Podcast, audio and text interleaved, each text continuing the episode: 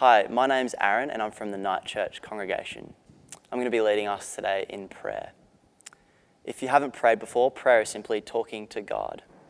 So feel free to do that with me as I do that now. But if you don't feel comfortable, feel free just to sit there and listen quietly. Let's pray. Prepare our hearts, Lord. Have mercy on us, God, according to your unfailing love and compassion. Blot out our transgressions, wash away all our iniquities, and cleanse us from our sin. Create in us pure hearts and renew a steadfast spirit within us. Help us to wait on you, Lord. Help us to be still and know that you are God. We pray for our nation.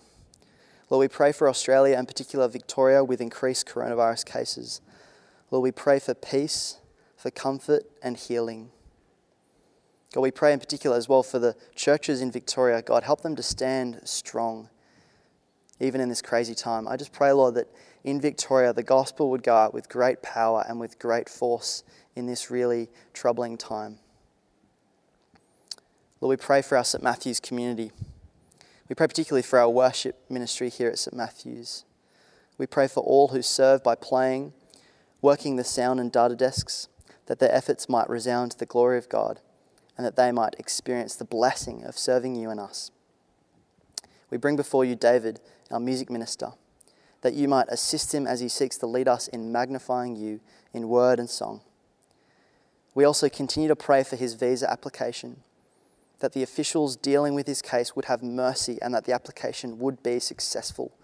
Lord, please hear our prayer.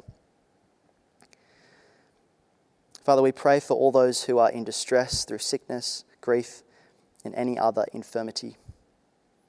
We pray for those we know who have lost loved ones, those who are sick, and those who are recovering from surgery.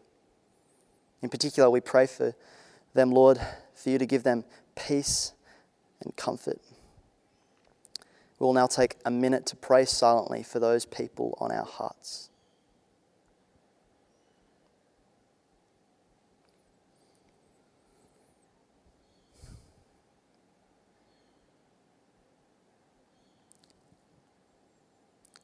Comfort and heal, merciful Father, all who are in sorrow, need, sickness, or any other trouble. Give them a firm trust in your goodness Give us all peace beyond our fears and hope beyond our griefs. You who know our fears and sadness, grant us peace and comfort and joy. Hear us, Father, through Jesus Christ our Lord, who lives and reigns with you in the unity of the Holy Spirit, one God, now and forever. Amen. Hi, my name's Fiona and I'm part of the 6:30 service. Um, today's Bible reading comes from Luke chapter 19, verses 1 to 10. And I'll let you find that in your Bibles.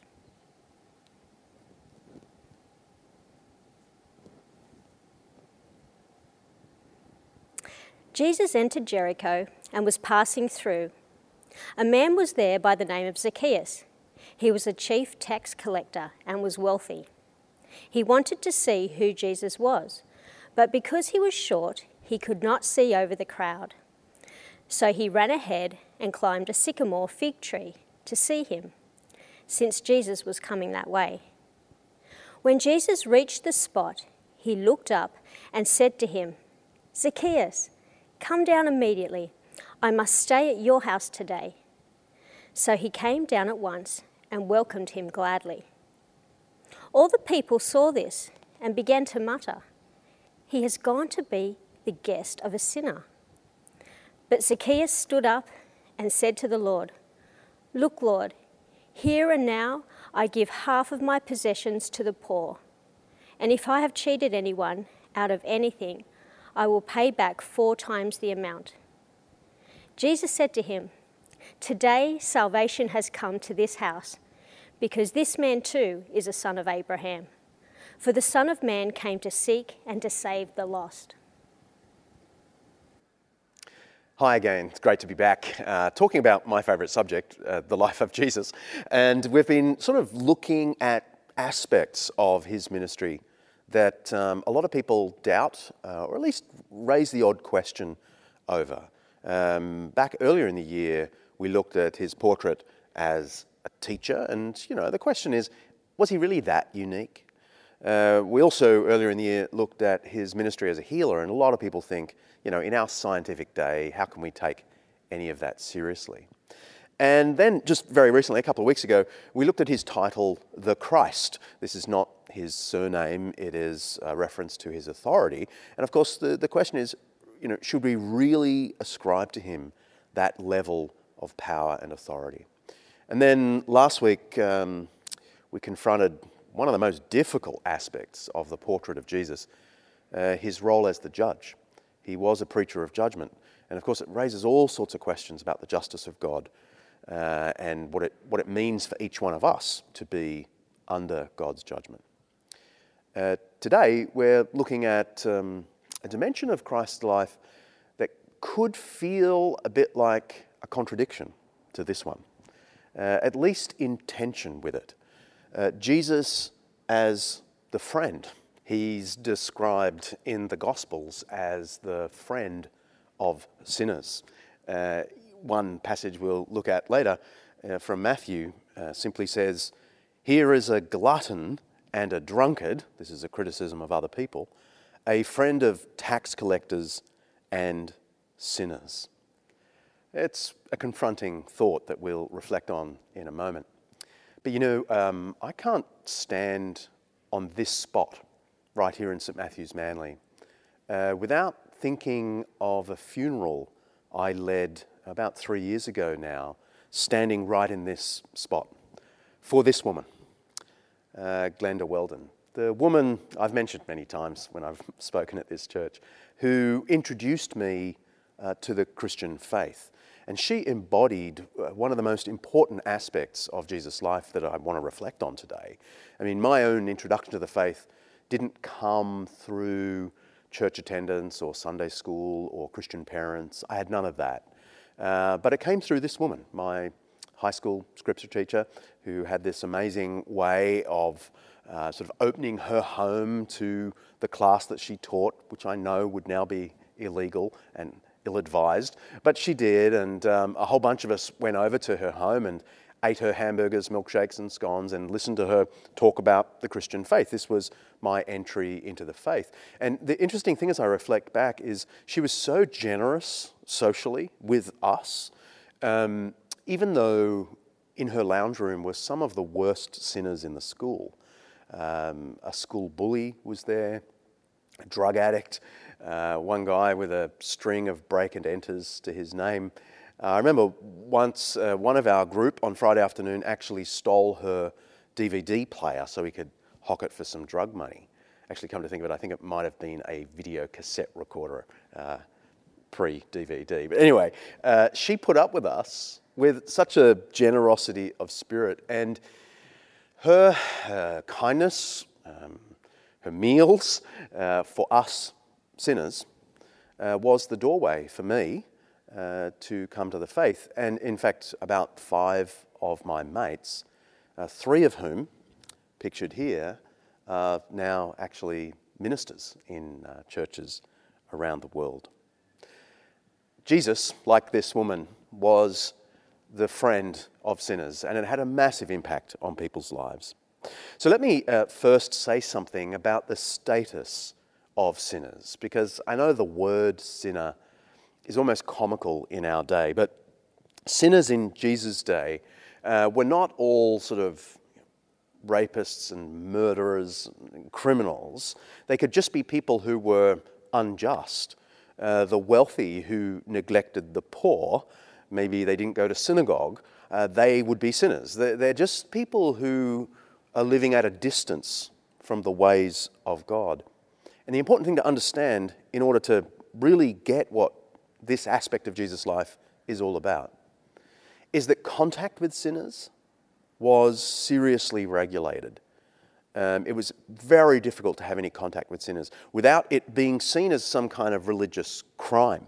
Uh, merely being in the presence of a sinner, let alone having a meal, uh, would mean that um, their sinfulness would somehow rub off on you. Here's a text, uh, a Jewish text, uh, not from the Bible, uh, that gives us an, an, idea of this contagion of contact with sinners. Uh, it's from what's called the Mishnah. Concerning tax collectors who enter your house, the house is unclean. Concerning thieves who enter the house, only the place trodden by the feet of the thieves is unclean. If there is a Gentile with them, everything is unclean. Gentile is a non Jew. Um, meals were especially problematic uh, in terms of contact with sinners. Here's Craig Blomberg, who's written a major academic work on this, but he, he puts it in perspective, I think, really well. Ancient Judaism viewed meal times as important occasions for drawing boundaries. Dining created an intimate setting in which one nurtured friendship with the right kind of people. Unclean people and objects constantly threatened to corrupt God's holy, elect nation and individuals within it. Like literal physical disease, we may think of ritual impurity as contagious. Sin, in other words, was considered a powerful contagion, and meals with sinners uh, was a carrier of that contagion. Uh, which brings us to this theme of Jesus as the friend of sinners. He regularly wined and dined with those classed as sinners, with those who should be first in line for judgment. There are many texts on this, but here are just a couple. Uh, Mark chapter 2. While Jesus was having dinner at Levi's house, many tax collectors and sinners were eating with him and his disciples, for there were many who followed him. When the teachers of the law, who were Pharisees, saw him eating with the sinners and tax collectors, they asked, Why does he eat with tax collectors and sinners? Uh, or this passage that I've already hinted at, um, Jesus said, John the Baptist came neither eating nor drinking, and they say he has a demon. The Son of Man came eating and drinking, and they say, Here is a glutton and a drunkard, a friend of tax collectors and sinners. It is an astonishing thing that the historical Jesus was sort of written off by religious conservatives as the friend of sinners. That may sound all sort of cool and open to us now, but in the day it was a, a stinging insult. And yet, uh, it was central to Jesus' mission, and our text today uh, makes that perfectly clear. Luke 19. Jesus entered Jericho and was passing through. A man was there by the name of Zacchaeus. He was a chief tax collector and was wealthy. He wanted to see who Jesus was, but because he was short, he could not see over the crowd. So he ran ahead and climbed a sycamore fig tree to see him, since Jesus was coming that way. When Jesus reached the spot, he looked up and said to him, Zacchaeus, come down immediately. I must stay at your house today. So he came down at once and welcomed him gladly. All the people saw this and began to mutter, He has gone to be the guest of a sinner. And one of the things to know is that um, Jericho was uh, a sort of wealthy resort town in Jesus' day. And Zacchaeus, as a chief tax collector, was one of the wealthiest people in the district. Um, despite being short, not that there's anything wrong with that, um, he, he wasn't some sort of marginalized poor sinner in the corner. Uh, he, he was more like a kind of greedy controller in the town.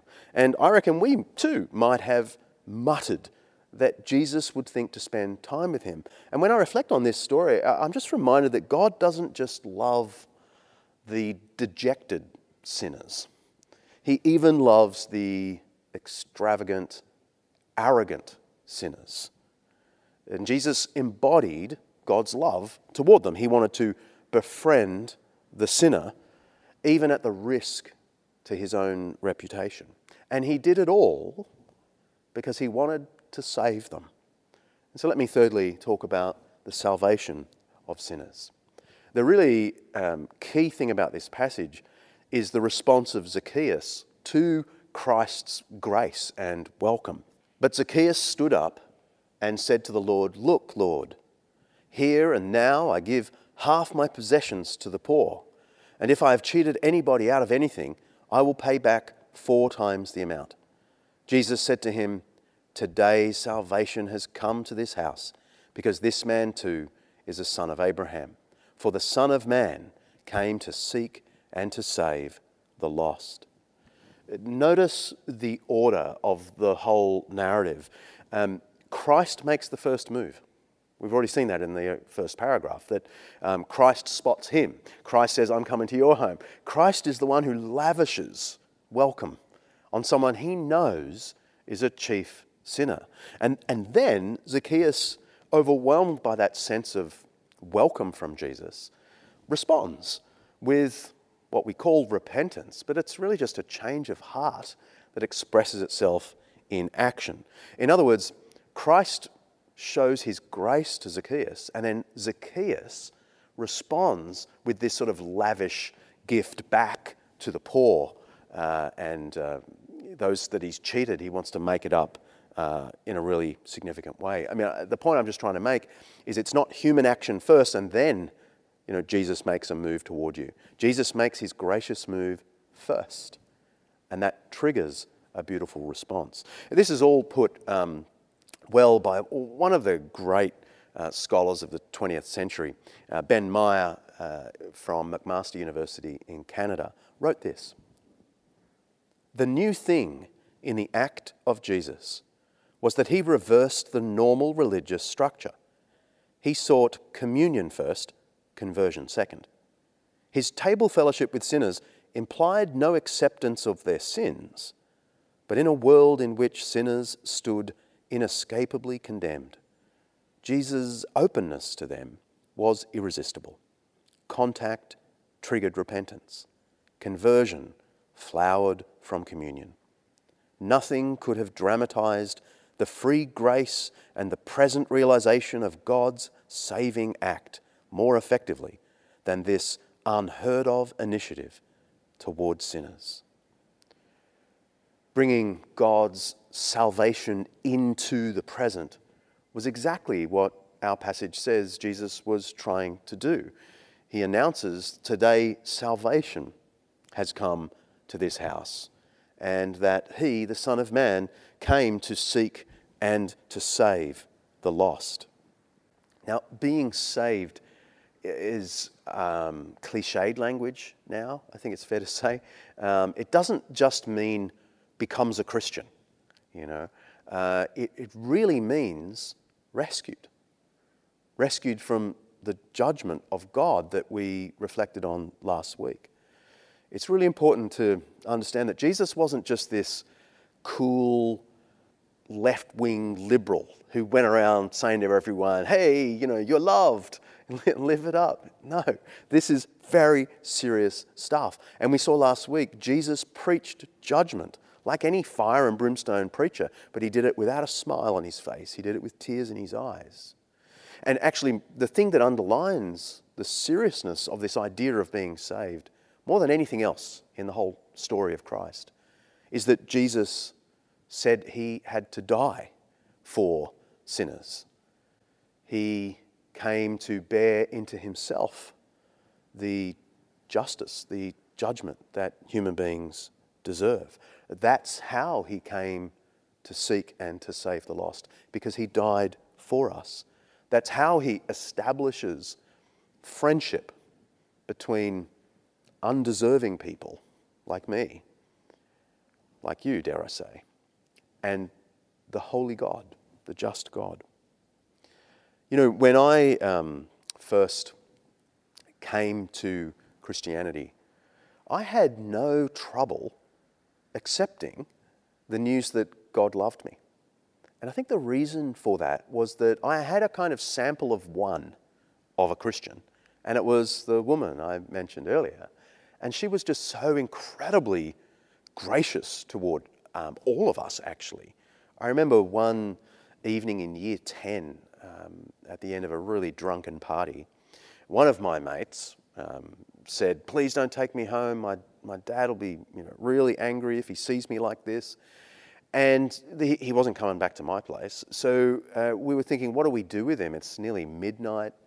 And one of us had this idea doesn't the scripture teacher lived down the road. And she did. She just lived like 500 metres from the party we were at. So I'm embarrassed to say it now, but we thought it was plausible to go and knock on her door at midnight and ask, can this drunk buddy, you know, bunker here? And we knock on her door. We interrupt a really posh dinner party that she was in the middle of. And yet she didn't bat an eyelid. I mean, she was a teetotaler. Uh, she was always on at us about drinking alcohol. But she just said, of course, come in. We um, uh, threw our mate into the shower. She went and got him some spare clothes. Uh, we, we put him in some spare clothes, threw him in one of the uh, guest rooms, and left him for the night. And uh, Glenda went back to her posh party with her husband and the guests and so on. And the next morning, we turn up at, uh, at her house to collect our mate. And there he is at the kitchen table, Glenda making bacon and eggs for him, chatting away. And there was just this incredible grace toward us, even though we knew at the same time that she felt that our lives didn't match up to God's standards. I guess the reason I'm telling you that is that when you have someone like that in your life, it's kind of easy to believe that God loves you despite your sins. You know, my uh, last book uh, is dedicated to this woman. Let me read what's there. Glenda Natasha Weldon, who put up with this godless 16 year old and his scoundrel mates every Friday afternoon after school as we ate her hamburgers and scones, debated her God and lost, listened to her read and explain the four Gospels, took advantage of her generosity, caused her frequent headaches, before eventually finding ourselves captivated by the story she told about the man from Nazareth. Even if you don't have someone like that in your life, um, we do have Christ, who displayed through his meals the friendship God wants with the undeserving. And more than that, we know that his death and resurrection was for us, bearing our punishment so that we could be clean, so that we could experience the love of God, so that we could be friends with the Almighty. It's an extraordinary thought. I suppose Christians can get really used to it, but I hope that those that maybe are just on the edge, just thinking about all this, will see the beauty, the uniqueness, the extraordinary nature of the central Christian claim that Christ is the friend of the sinner.